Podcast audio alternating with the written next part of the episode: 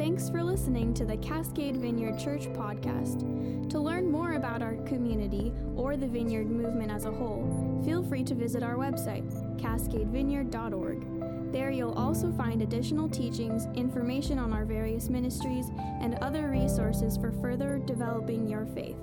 We'd love to have you join us for worship. Enjoy this message.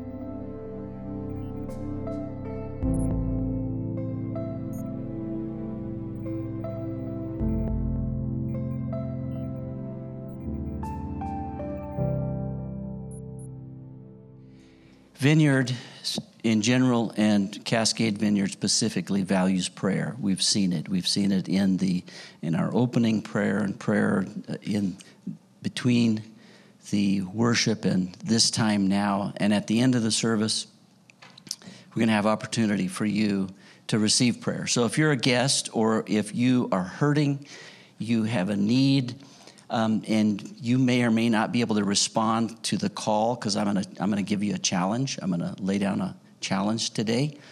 But at the end of the service, there be, there's going to be opportunity for you to receive prayer, and that's part of the whole idea that everyone gets to play. That's a value in the vineyard. And I want to talk about something today that probably your pastor has, has not talked about because in all of the years that I pastored, I don't think I ever spoke on this topic or tried to press into this, and it'll become self evident uh, or evident why. But I want, I want to, on, on your pastor's behalf, not just Glenn and Donna, but uh, Tucker and Zoe as well, I want to challenge us with something today. Um, I'm not sure why I would want to help Glenn because he always makes fun of me. he picks on me all the time. And um, right after 9 11, we're at an international airport in Nicaragua, and he yells out across the room to me, Hey, Ahmed! So for 20 or so years, not quite 20, but I am Ahmed, and uh, yeah. Anyway, so I could, I, this would be the perfect opportunity for me to tell you some things about your pastor that you might not know.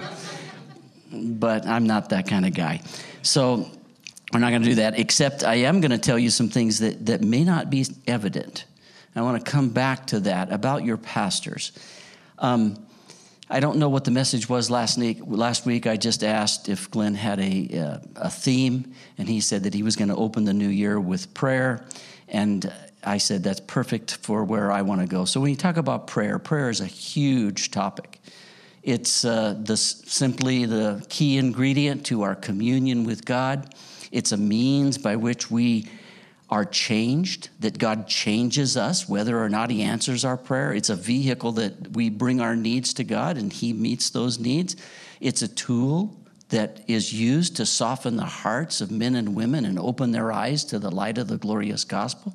It's a weapon that's used in spiritual warfare to defeat the powers of darkness. And, um, you know, we say, well, which one? And the answer is yes, all of those.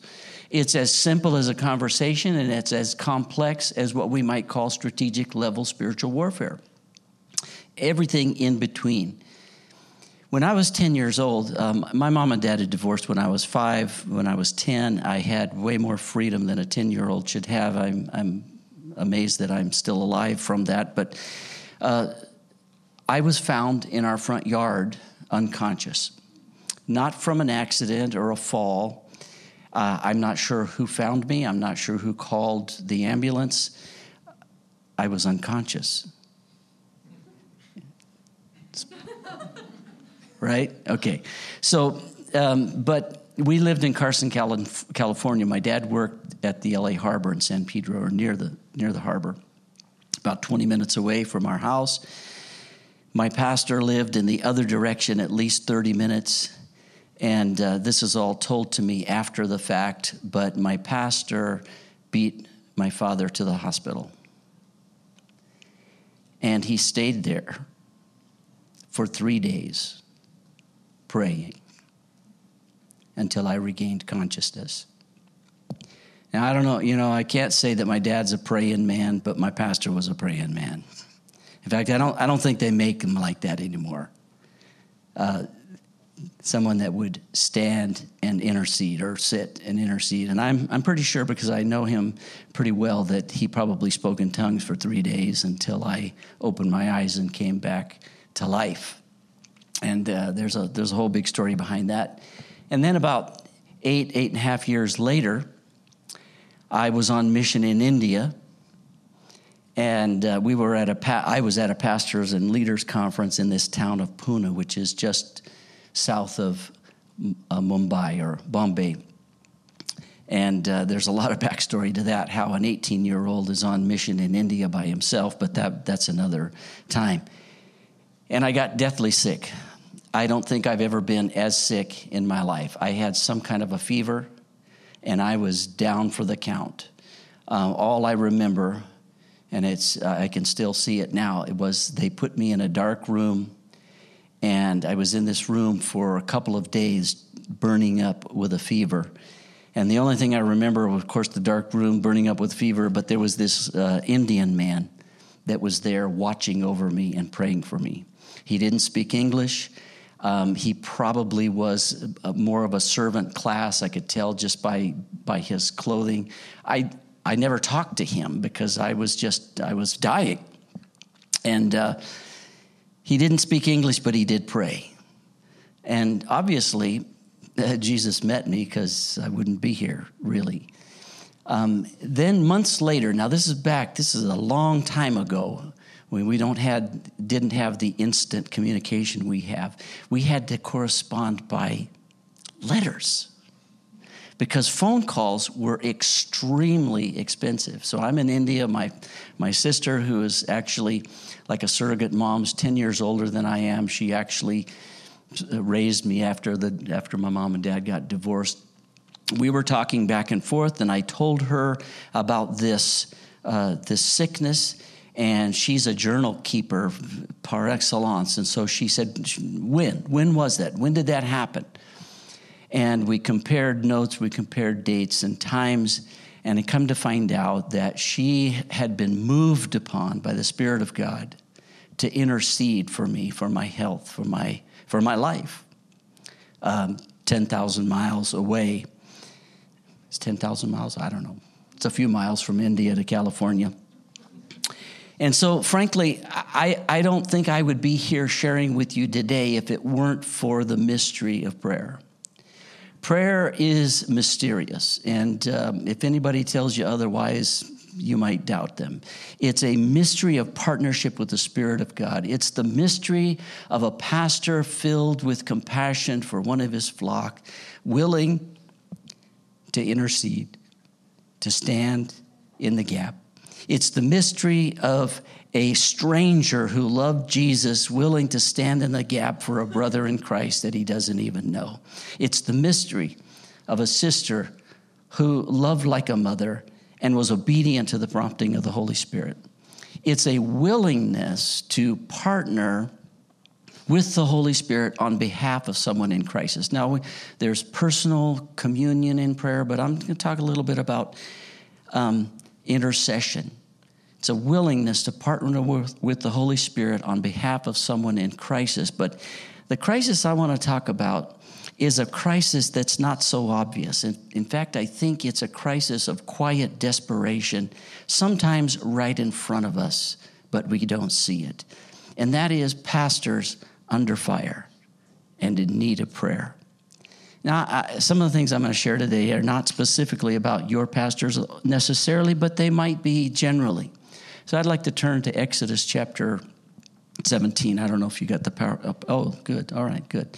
Exodus chapter 17. Here's a story I want to look at, and then we'll come back to it and uh, unpack it a little bit. Exodus 17, verse 1 the whole Israelite community set out from the desert of sin, traveling from place to place as the Lord commanded. So here's the wilderness wandering, right? They camped at Rephidim, but there was no water for the people to drink. So they quarreled with Moses and said, Give us water to drink. Moses replied, Why do you quarrel with me? Uh, notice this, this wasn't just a simple request hey, we need water, what shall we do? But there was accusation and quarreling with the leader. he goes, uh, Why do you put the Lord to the test?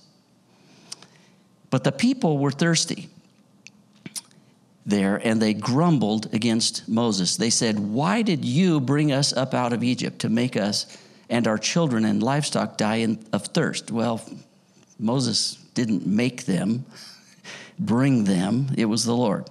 Then Moses cried out to the Lord, What am I to do with these people? They are almost ready to stone me. Uh, if, you, if you read the wilderness wanderings, there were some times when the Lord was actually upset with the people of God right? And Moses interceded on behalf of the people. Then there were some times that Moses was upset with the people of God, and God had to step in and, and cool his jets, right? Can you imagine what would have happened if they were both upset with the people of God at the same time? That, that might not have been good. That was supposed to be funny. You could laugh. Try to laugh. The Lord answered Moses, Walk on ahead of the people, take with you some of the elders of Israel, and take in your hand the staff which you struck the Nile, and go. I will stand there before you in the rock at Horeb. Strike the rock, water will come out of it, the people will drink. Moses did this in the sight of the elders, and he called the place Massah or Meribah because the Israelites quarreled and because they tested the Lord, saying, Is the Lord among us? Here's where I really want to kind of focus is this next portion the Amalekites came and attacked the Israelites at Rephidim. Moses said to Joshua, Choose some of your, our men and go out to fight the Amalekites. Tomorrow I will stand on top of the hill with the staff of God in my hands. So Joshua fought the Amalekites as Moses had ordered, and Moses, Aaron, and Hur went up to the top of the hill. As long as Moses held up the hands, his hands, the Israelites were winning. But whenever he lowered his hands, the Amalekites were winning. When Moses' hands grew tired, they took a stone, put it under him, and he sat on it. Aaron and Hur held his hands up, one on one side, one on the other, so that his hands remained steady till sunset. So Joshua overcame the Amalekite army and the, with the sword. Then the Lord said to Moses, Write this on a scroll as something to be remembered. That's not often uh, a direct command that we see. The Lord commanded, make note of this. Make sure that Joshua hears about it because I will completely blot out the memory of Amalek from under the sun. Moses built an altar and called it, The Lord is my banner. This is one of those places where there's the seven compound names of God um, Jehovah Jireh, Jehovah Nissi. Here's the Lord is my banner. The Lord will be at war against the Amalekites from generation to generation. So, well over 20 years ago, John Maxwell gave a teaching and he called it the pastor's most valuable player.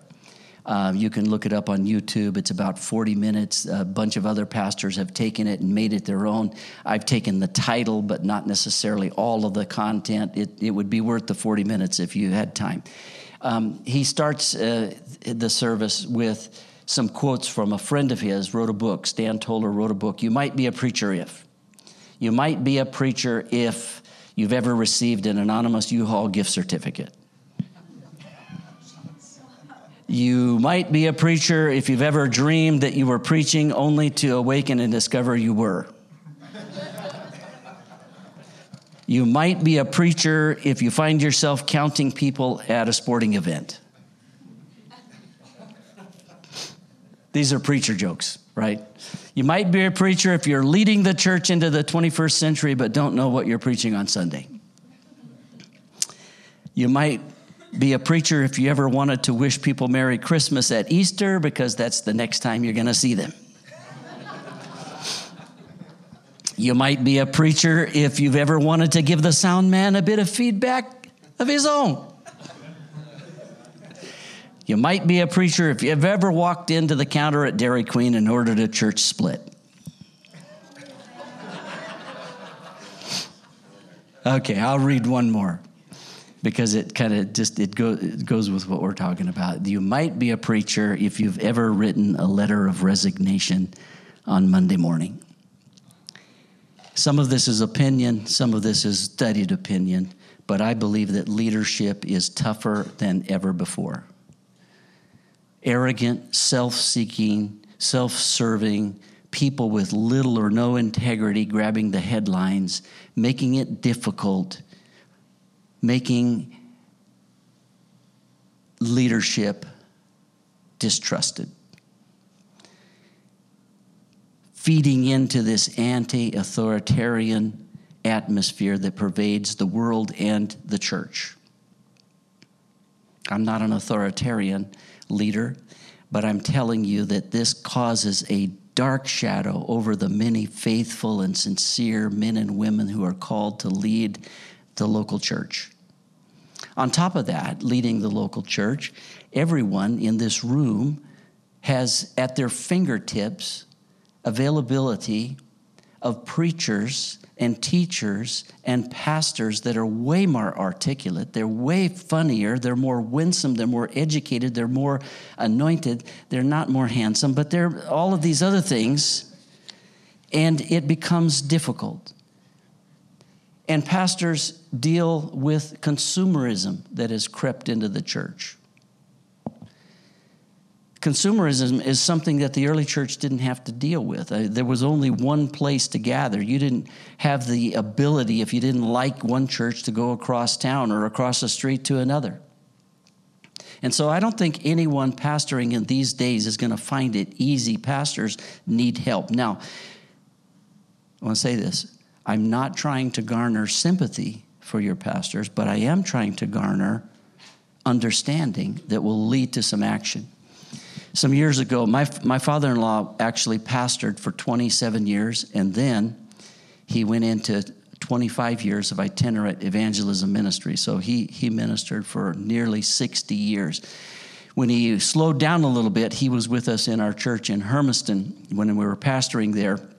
And I remember having conversations with him, but some of the things that I was uh, dealing with, difficult situations. And this was a number of years ago. And we, we had this, he said, when he pastored in the 50s and 60s, he did not face the kind of challenges.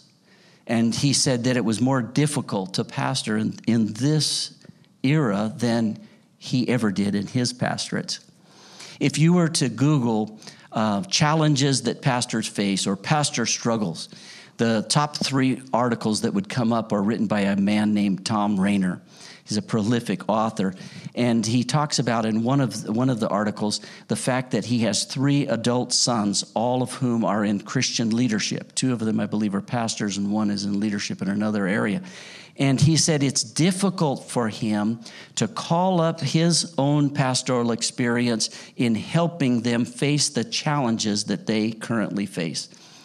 I could take a very long list of statistics of the kinds of challenges that pastors face and, and uh, some of their response to full time ministry, but I, I don't have the time to do that. But here are, here are five common things that pastors admit to facing loneliness, stress, feelings of inadequacy, depression, and spiritual warfare. Those five come up often. I can tell you over the years, I have dealt with all of those. I don't know about your pastors, but I guarantee that they deal with the last one. And I want to come back to that. I want to come back to that in just a moment. There's another issue with pastoring that um, I'm not sure people understand if they're not attentive, and that is this care, a sense of care and concern for the flock. Now, my experience, I, I know this may not be your experience, but my experience has been that uh, pastors, there, there's not a person in the church that carries the weight of concern for the church, for the activities and the people, as much as the pastor. Uh, you know, that, that might be in other situations. I've been part of the vineyard and vineyard like churches. And it, it's a weight, it doesn't necessarily have to be a burden, but here's how it goes, goes about. If you want to read a little bit about it, read 2 Corinthians chapter 11. That's the chapter where Paul says, hey, if, um, you know, he's kind of having to put his credentials out there and he talks about the difficulties that he went through. He was shipwrecked, he was beat, he was hungry, he was naked. He goes through all this long list. And at the end of all this long list of challenges, and by the way, we could say that everyone has challenges. I'm not saying the pastors are the only ones. No, they have the same kind of challenges that you have. They have cars that break down, and they have marital difficulty, and they have kids that don't obey, and they have, you know, all of these things. But then Paul puts in this one sentence, and he says, Besides everything else, verse 28, I face daily the pressure of my concern for all the churches. It's a self imposed pressure. It's a part of the calling. It's an occupational hazard, if you will. And sometimes we don't realize that pastors carry the weight of the church. When the attendance is down, when the finances are down, when there's a crisis, when there's a illness, we all rally. Churches rally and, and we come, but the pastor seems to carry that weight. So, what, what's that all about? Well, I believe that it can be used by the enemy to wear the pastor down in this issue of spiritual warfare. Personally, I don't want to hear another story about pastoral failure, about a pastor blowing out or burning out. And yet, Thursday, I received an email about a key leader in our movement who has to step down because of some very serious accusations. His family's in turmoil, his church is in turmoil, he's a regional leader, the region is in turmoil. What can we do? What are some of the answers? Well, here's some, some things that um, I don't know what you can do other than just to encourage your pastor to lean into soul care. I have been deeply appreciative of the emphasis on personal soul care from our senior leadership. Phil Strout, when he came into being the national director, leaned into this issue of asking our pastors, How is your soul? Not how's your church, not how's the attendance, not how's the, the offering, how is your soul? And I've appreciated that. And that was something that was being built on, something already implemented by the f- previous director, Bert Waggoner, because over 10 years ago, they started what's called Pastor Sabbath Retreats. Chris Miller has been very involved in helping pastors make it for the long haul. Rose Swetman, our regional overseer, is currently involved in a Lilly grant with some of our leaders on the issue of resilience in leadership. This is a real issue. Your pastor has made it over a long period of time, but you have young pastors coming up. And those two things, the first thing is to lean into soul care but in order to do that, some of our pastors, so I'm speaking generally now, but some of our pastors really need to conquer the fear of vulnerability. I grew up early in my ministry in the milieu that the man of God always is on top.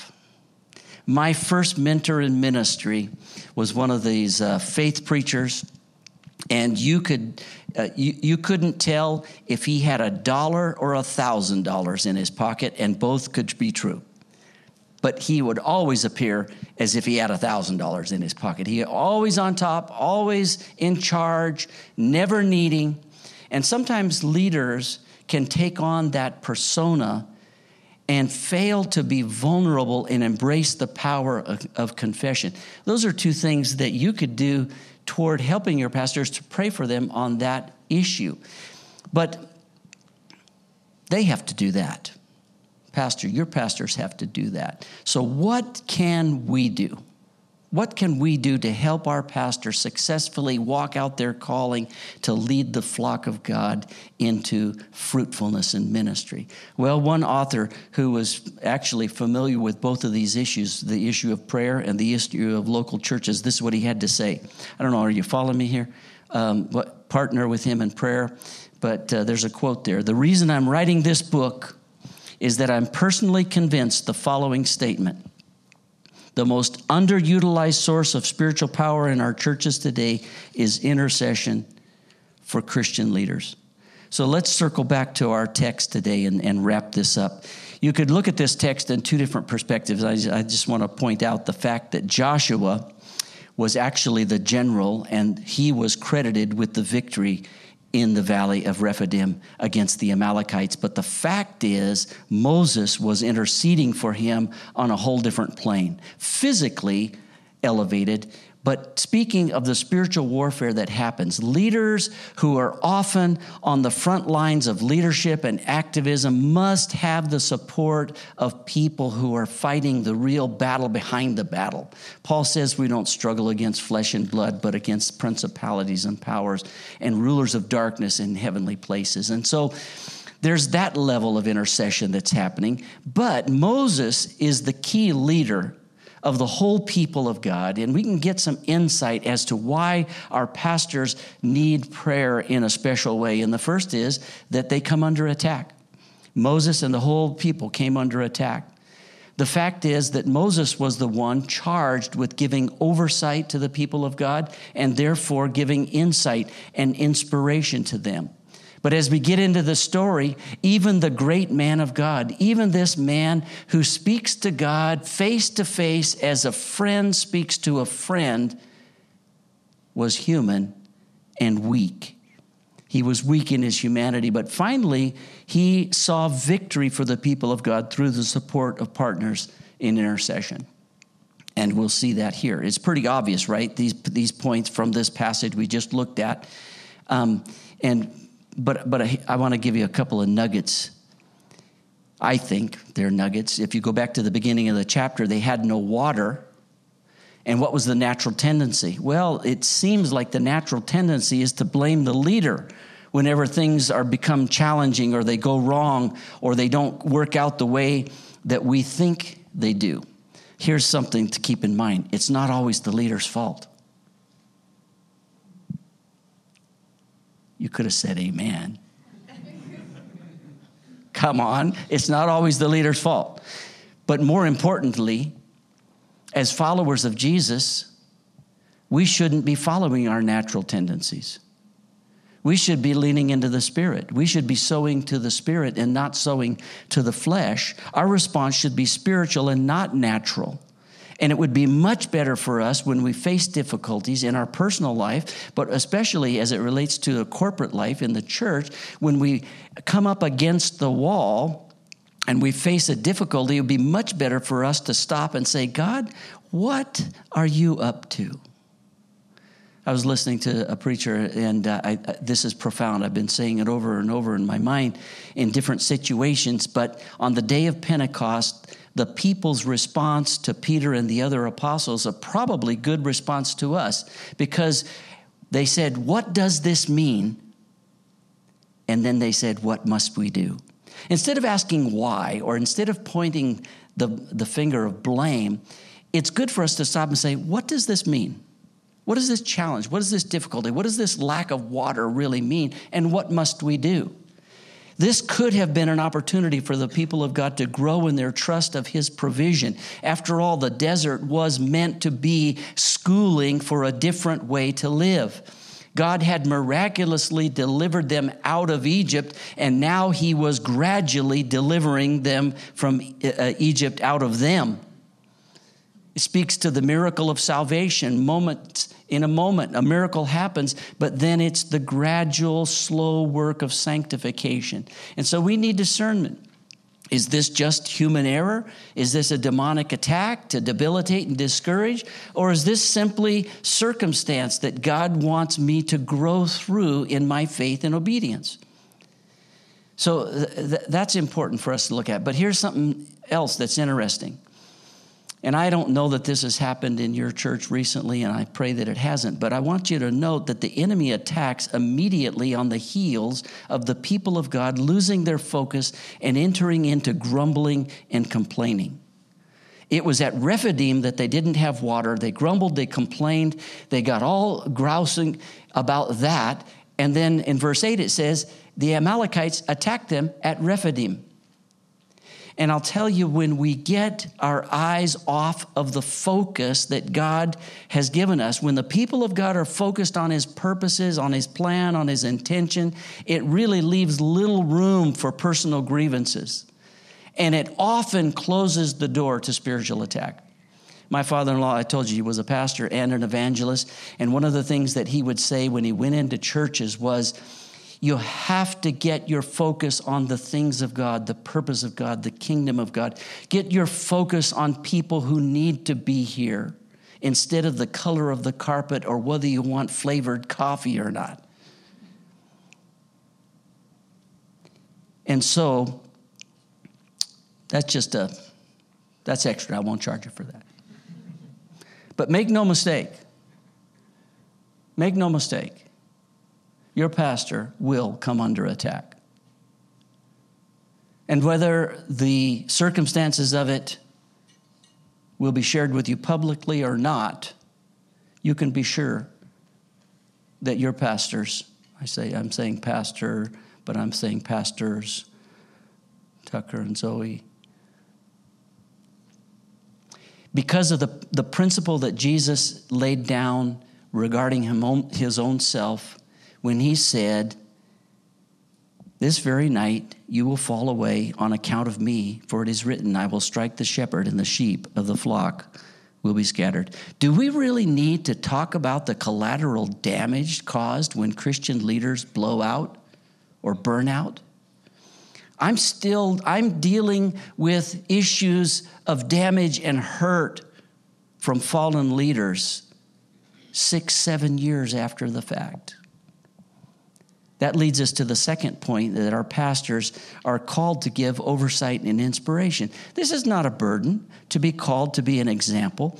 And we could talk about this more, but Moses purposely positioned himself where he could oversee the battle, where he could see what was going on, but also so that the army could see him, so that they could see his example, his leadership. And uh, someone said this a long time ago, and it, it really landed with me. Because honestly, pastors, leaders are not always the smartest, fastest, the best, but when they are called, they are often given insight because they've been given oversight. The person with oversight often gains insight. That's a whole nother teaching. But here's, here's really the core of the lesson today from the passage. Leaders are human and they're subject to weakness and they need partners in ministry. Even this great anointed man of God, Moses, became tired. He needed support of others.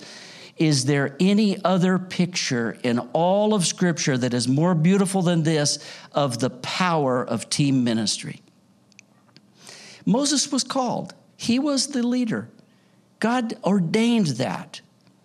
But he brought along Aaron and he brought along Hur, and they came alongside him and there's no better picture that I can see of those coming alongside the man or woman of God called to lead, lifting up their weary hands, and therefore sharing in the victory. And that's the last point. They shared in victory. Moses allowed them to help, and they helped. Now, I don't know about you, but try this a little bit later today. Try to keep your hands up as long as he did, because they started battle in the morning and they didn't end till sunset. I don't think I could do it. Do you think you could do it? No, we need helpers to come along. So I feel a little bit like Jesus right now. Because I have much more to say, but you cannot bear it. hey, you're with me. You're with me. So here's my challenge. I don't know if the worship team wants to come up. Um, I know that we're bumping up against time. Um, but here's my challenge if you want to see this local church move into a season of vitality and effectiveness, if you want this to be a place where transformation by the Spirit happens, where people are encountering Jesus, where they're being equipped to follow Him and to minister with Him, partner with your pastors by committing to pray for them. Partner with them regularly, consistently, intently, seriously. Pray for your pastor. You say, Well, how do I do that?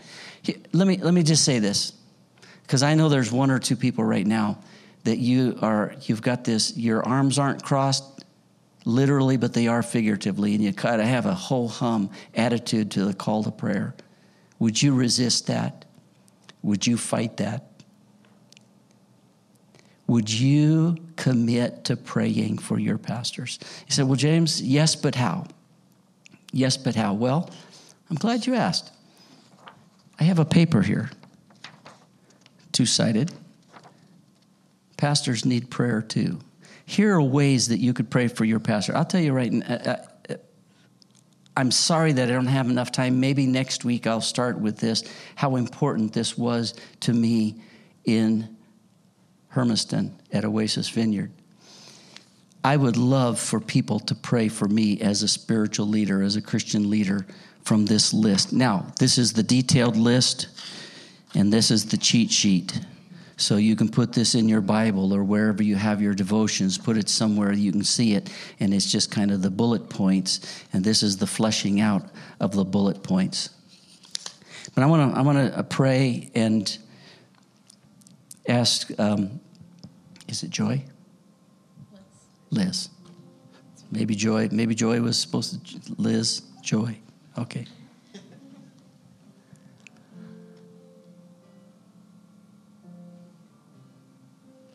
Like I said, we're, we're going to invite ministry people to come and pray for you if you have a need. So if you're part of the prayer team and you just want to position yourself if anyone needs prayer, but I'm, I'm talking to the rest of you.